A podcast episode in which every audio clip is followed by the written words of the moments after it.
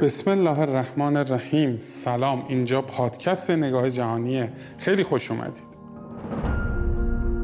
توی این شماره می‌خوایم درباره تفاوت رقیب و دشمن در روابط بین الملل صحبت کنیم و بعدش به نتیجه گیری کنیم که الان توی منطقه ترکیه رقیب ایرانه یا عربستان ترکیه دشمن ایرانه یا عربستان.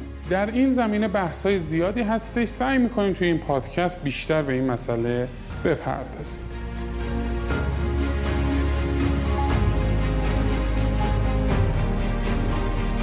تو این قسمت من می‌خوام از یک کتاب خیلی خوب به اسم صلحی که همه صلحها را برباد داد انتشارات ماهی استفاده بکنم به عنوان منبع اصلی مطالبی که مطرح میشه. یه کتاب دیگه هم هست به اسم جنگ سردتر انتشارات کویر. توصیه می‌کنم حتما بعد از گوش دادن این قسمت از پادکست نگاه جهانی این دوتا کتاب رو بخونید. یه شعاری برنامه معروف علمی رادیو جوان داشتش میگفتش حتی گوش دادن به این برنامه علمی رادیویی هم جای یک صفحه کتاب خوندن رو نمی‌گیره.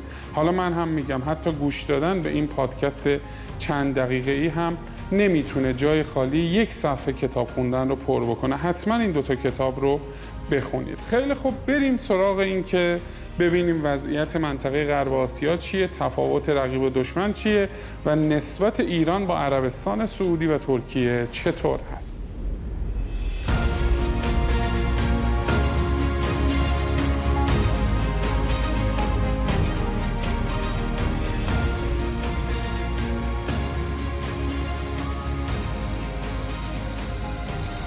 بیاید شروع بکنیم درباره اینکه تفاوت رقیب و دشمن در فضای روابط بین الملل چی هستش.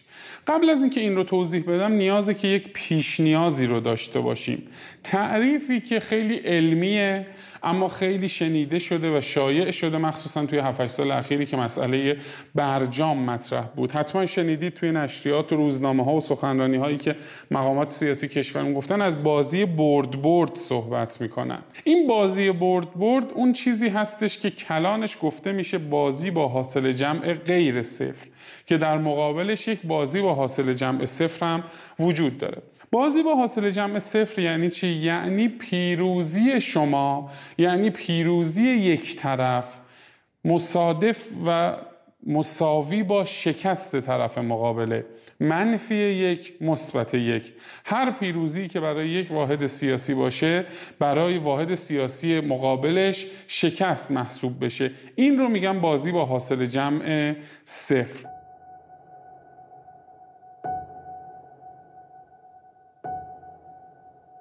اما یه بازی هم هست بازی با حاصل جمع غیر صفر. یعنی لزوما پیروزی یک واحد سیاسی شکست واحد سیاسی دیگه در تعامل با اون نیستش. فقط میزان پیروزی و دستاورد فرق می‌کنه. مثلا ممکنه یک نفر مثبت پنج باشه یک واحد سیاسی. واحد سیاسی که باش در تعامل بوده و در طرف مقابل بوده مثبت دو باشه. این بازی با حاصل جمع غیر صفر هست. چیزی که بهش میگم برد برد. دو طرف بردن اما دستاورد ویزان بردشون دستاوردهایی که دارن متفاوت. حالا با این تعریف می‌تونیم بیایم رقیب و دشمن رو روایت بکنیم. یعنی چی؟ رقیب آن کسی هست که آن واحد سیاسی هستش که لزوما شکست واحد سیاسی شما برد اون نیست و لزوما برد شما شکست اون نیستش. این میشه رقیب. ممکنه یه جایی برد شما شکست اون باشه اما لزوما اینجوری نیست. که حالا ما جلوتر میریم صحبت می‌کنیم درباره باشه اما دشمن کسی که برد شما در هر حوزه ای شکست اون محسوب میشه و شکست شما در هر حوزه ای برد اون محسوب میشه. در واقع رقیب شما می‌تونه با شما بازی یا با حاصل جمع غیر صفر داشته باشه اما دشمن شما بازی با حاصل جمع صفر داره. مثال واضحش رو اگر بخوایم بزنیم ایران و رژیم صهیونیستی ایران و اسرائیل هر پیروزی که اسرائیل در هر جایی داشته باشه در جنوب شرق آسیا در شمال آمریکا در جنوب آفریقا هر پیروزی که اسرائیل داشته باشه شکست برای ایرانه. و هر پیروزی که ایران در هر جا داشته باشه در جنوب شرق آسیا در شمال آفریقا در جنوب آمریکای لاتین هر جایی داشته باشه شکست برای اسرائیل محسوب میشه. بنابراین بازی ایران و رژیم صهیونیستی همیشه با حاصل جمع صفره. یعنی ایران و اسرائیل دشمن همدیگه هستن. با این مقدمه که به نظرم مشخص شد که چه کسی رقیبه چه کسی دشمنه و بازی با حاصل جمع صفر و بازی با حاصل جمع غیر صفر چی هستش می‌تونیم حالا بریم سر وقت تاریخ روابط بین الملل تاریخ منطقه غرب آسیا دو تا کشور عربستان و ترکیه رو بررسی کنیم و ببینیم کدومشون رقیب ایران هستن و کدومشون دشمن ایران.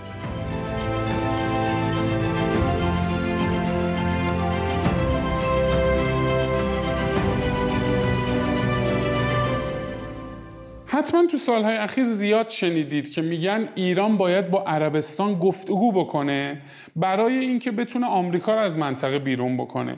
ایران و عربستان باشند که قدرت رو در منطقه مدیریت می‌کنن. خب ببینیم این ماجرا چقدر می‌تونه واقعی باشه. راستی آزمایی بکنیم این ادعا رو.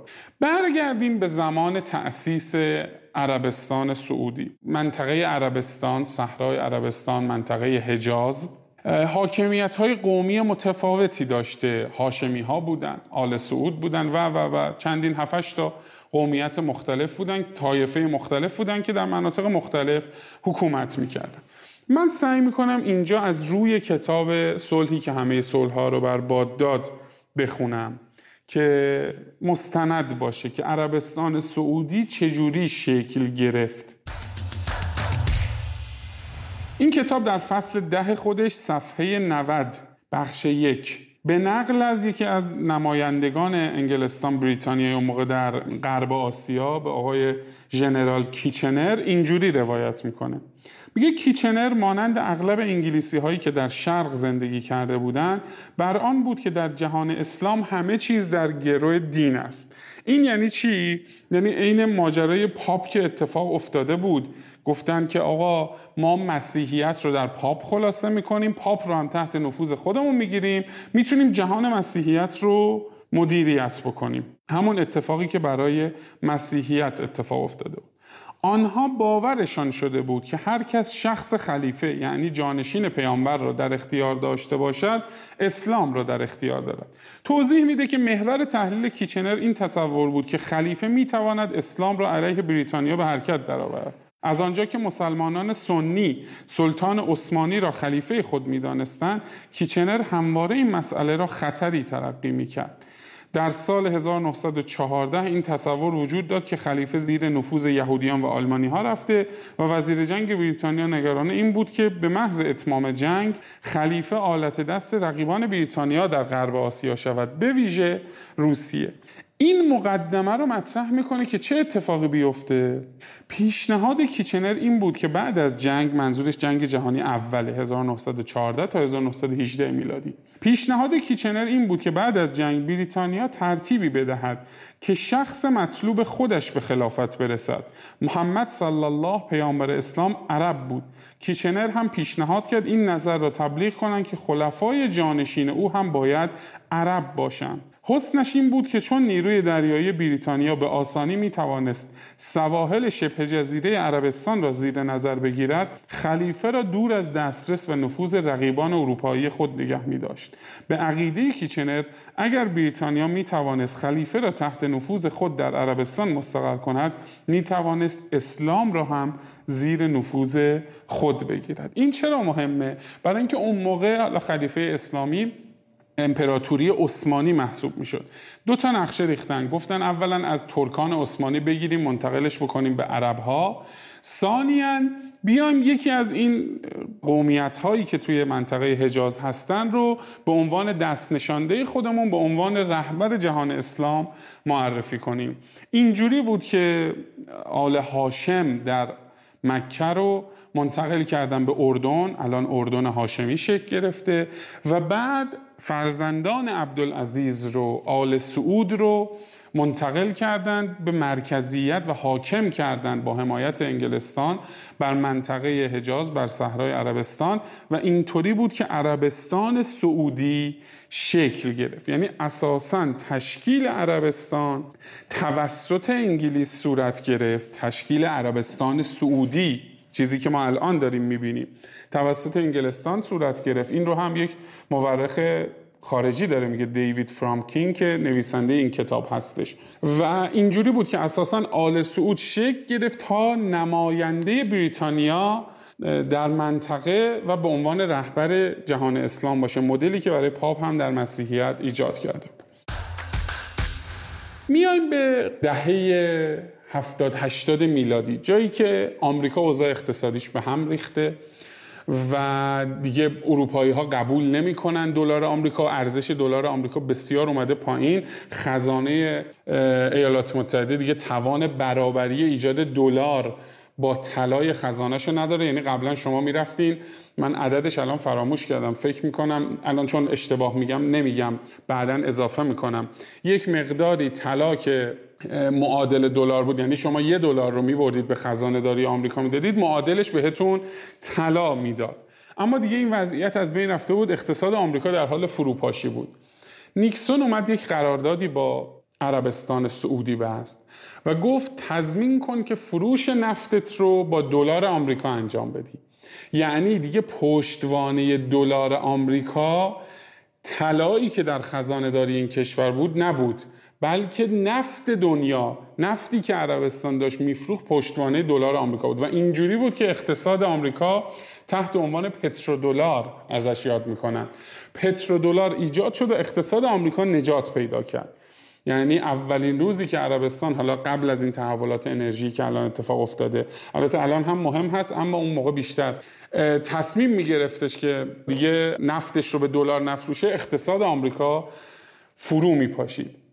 این دوتا ماجرا رو داشته باشید. کتاب جنگ سرتر که گفتم انتشارات کویر منتشر کرده بسیار اطلاعات دقیق و جذابی در این زمینه داره. حتما توصیه می‌کنم درباره پترودلار این رو بررسی بکنید و بخونید. یک گفتگوی اینستاگرامی هم در صفحه اینستاگرام نگاه جهانی هست درباره پترودلار در بخش برگزیده ها هایلایت ها هست. اون هم دیدنش یک ساعت گفتگو هست می‌تونه کمک بکنه به توضیح این ماجرا. پس یک عربستان سعودی توسط انگلستان برای مدیریت جهان اسلام تأسیس شد. ثانیا نظام اقتصادی آمریکا و پیروزی های آمریکا در جنگ سرد مبتنی بر پترودلار اتفاق افتاد یعنی پشتوانه اقتصادی آمریکا فروش نفت عربستان بود. این ماجرا وقتی اتفاق افتاد می‌تونیم حالا بگیم که اساسا عربستان یعنی آمریکا.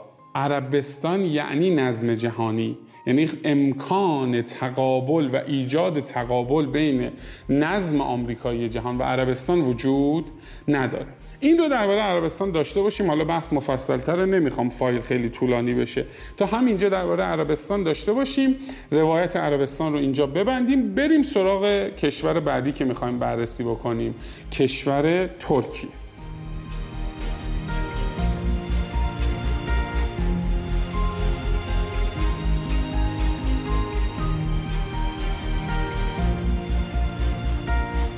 برای بررسی ترکیه بیاید برگردیم یه خورده عقبتر. زمانی که هنوز امپراتوری عثمانی سر کار بود و درگیری جدی با امپراتوری صفوی در ایران داشت. در همون زمان امپراتوری عثمانی که به هر حال اسلامی نامیده می‌شد فتوحات زیادی در اروپا داشت و حتی تا دیواره ها و مرزهای اتریش هم رسیده بود.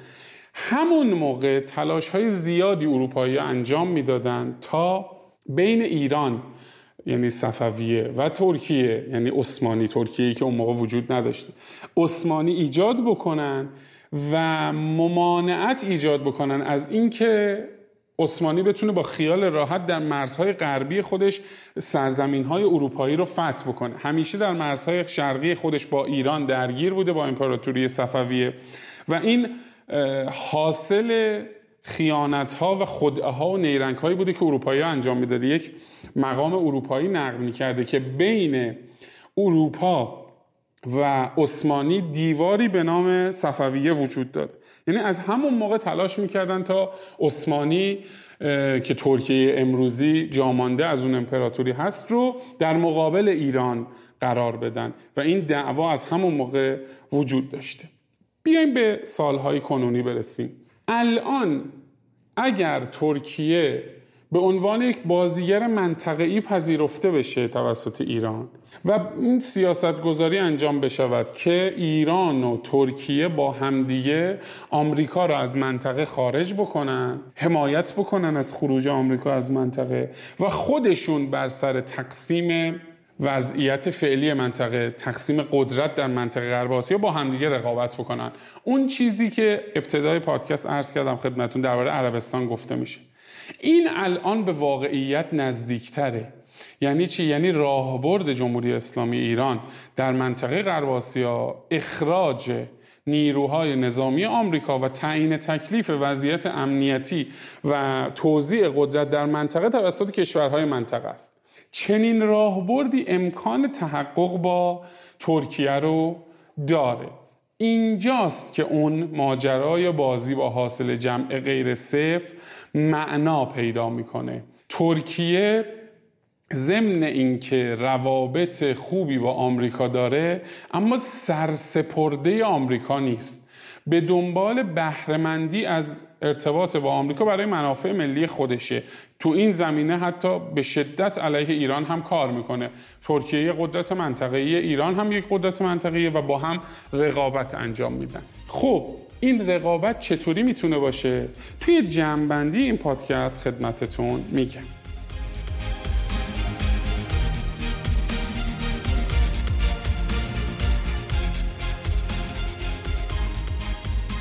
الان وضعیت در منطقه چطوریه؟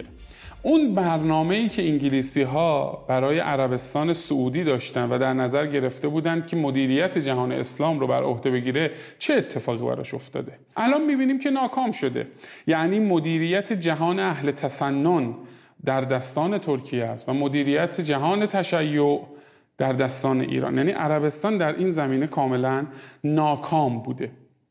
همچنین می‌بینیم که عربستان اساسا نه تنها مخالف خروج آمریکا از منطقه است بلکه تشویق می‌کنه آمریکا رو به مداخله در منطقه. مثالش ماجرای سوریه است.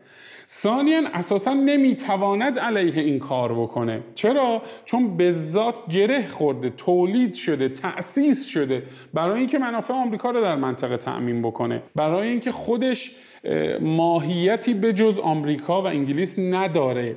امکان موضعگیری عربستان سعودی علیه آمریکا در منطقه وجود نداره. اما چنین مسئله برای ترکیه نیست. ترکیه اگر آمریکا منافعش رو در منطقه تامین بکنه استقبال می‌کنه از حضورش. اگر تامین نکنه استقبال می‌کنه از خروجش. پس امکان بازی کردن وجود داره.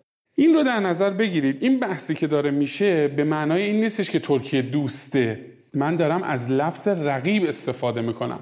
رقیب یعنی چی؟ یعنی اگر شما بد بازی کنی باهاش زمین می‌خوری.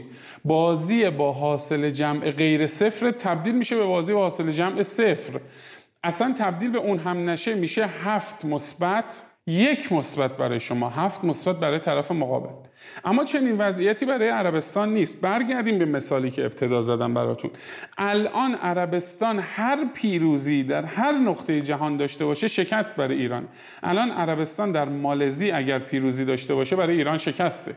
اگر ایران در آمریکای لاتین پیروزی داشته باشه برای عربستان شکسته. اما این برای ایران و ترکیه نیست. اگر ترکیه در شمال آفریقا پیروزی داشته باشه به حال ایران فرقی نمی‌کنه. اگر ایران در آمریکای لاتین پیروزی داشته باشه به حال ترکیه فرقی نمی‌کنه. اینجاست که میگیم ترکیه رقیب ایران در منطقه است و نه دشمن. و میگیم عربستان سعودی دشمن ایرانه در منطقه و نه رقیب. چون بازی ایران با عربستان همیشه حاصل جمعش صفره ولی بازی ایران با ترکیه لزوما حاصل جمعش صفر نیست. این اون کلیتیه که باید در نظر داشته باشیم و بررسیش بکنیم و تحلیلش بکنیم. توی این چهارچوب توی این فضا امکان تدوین راهبردهای جدی برای سیاست خارجی ایران وجود داره. برخی دوستان میگن که آقا الان ببین ترکیه دنبال اینه که خاک ایران رو بگیره و ترکیه سیاست های نو عثمانیگری اردوغان رو نگاه کن توی سوریه علیه ما بود و توی ماجرای آذربایجان می‌خواد ایران دور بزنه. خب این ویژگی رقابته. بله ترکیه اصلا بدش نمیاد به منافع ایران آسیب بزنه. همونجور که ایران هم همینه. این میشه یک رقابت. قابلیت این رو داره که ایران و ترکیه رقابت بکنن در منطقه. خوب بازی بکنیم ما جلو میریم بد بازی کنیم اونا خوب بازی کنیم اونا جلو میان. این یک رقابت طبیعی در فضای رئالیستی روابط بین الملل اما چنین چیزی درباره عربستان نیست. اساسا قابل رقابت نیستن. قابل همکاری نیستند بلکه دشمن هستند آیا این به معنی اینه که نمیشه مذاکره کرد؟ نمیشه همکاری کرد؟ نه نه نه نه. به این معنا نیست. بلکه اینه که بدونیم چی کار داریم می‌کنیم. همکاری که با دشمن اتفاق میفته کاملا متفاوت با همکاری که با رقیب اتفاق میفته این رو در نظر بگیریم که رقیب می‌تونه در مناطق مختلف دنیا منافع داشته باشه بدون که به منافع ما آسیب برسه. اما دشمن هر جایی که منافع داشته باشه به ما داره آسیب می‌زنه. به منافع ملی ما داره آسیب می‌زنه. این جمعبندی خلاصه این پادکست حدودا 20 22 دقیقه ای باشه که ترکیه رقیب ایران در منطقه است و باید باهاش خوب بازی کرد تا هم جلوگیری بکنیم از اینکه تبدیل به دشمن بشه هم منافع ملی خودمون رو تأمین بکنیم و اون بازی برد برد در منطقه اتفاق بیفت اما عربستان دشمن ماست. باید حواسمون باشه که این بازی با حاصل جمع صفر رو به نفع خودمون پیروز بشیم. شما نگاه بکنید توی سوریه ایران پیروز شد. عربستان شکست خورد. توی یمن عربستان شکست خورد. ایران پیروز شد. مثلا توی بحرین حالا بلا تشبیه دارم می‌خوام برای اینکه این واژه جا بیفته. مثلا سیاست بیداری اسلامی جنبش بیداری اسلامی در بحرین سرکوب شد یک جورایی ایران ناکام موند عربستان پیروز شد. این بازی با حاصل جمع صفر که برد باخت هست رو باید برای خودمون تحلیل بکنیم و به نفع خودمون تمومش بکنیم.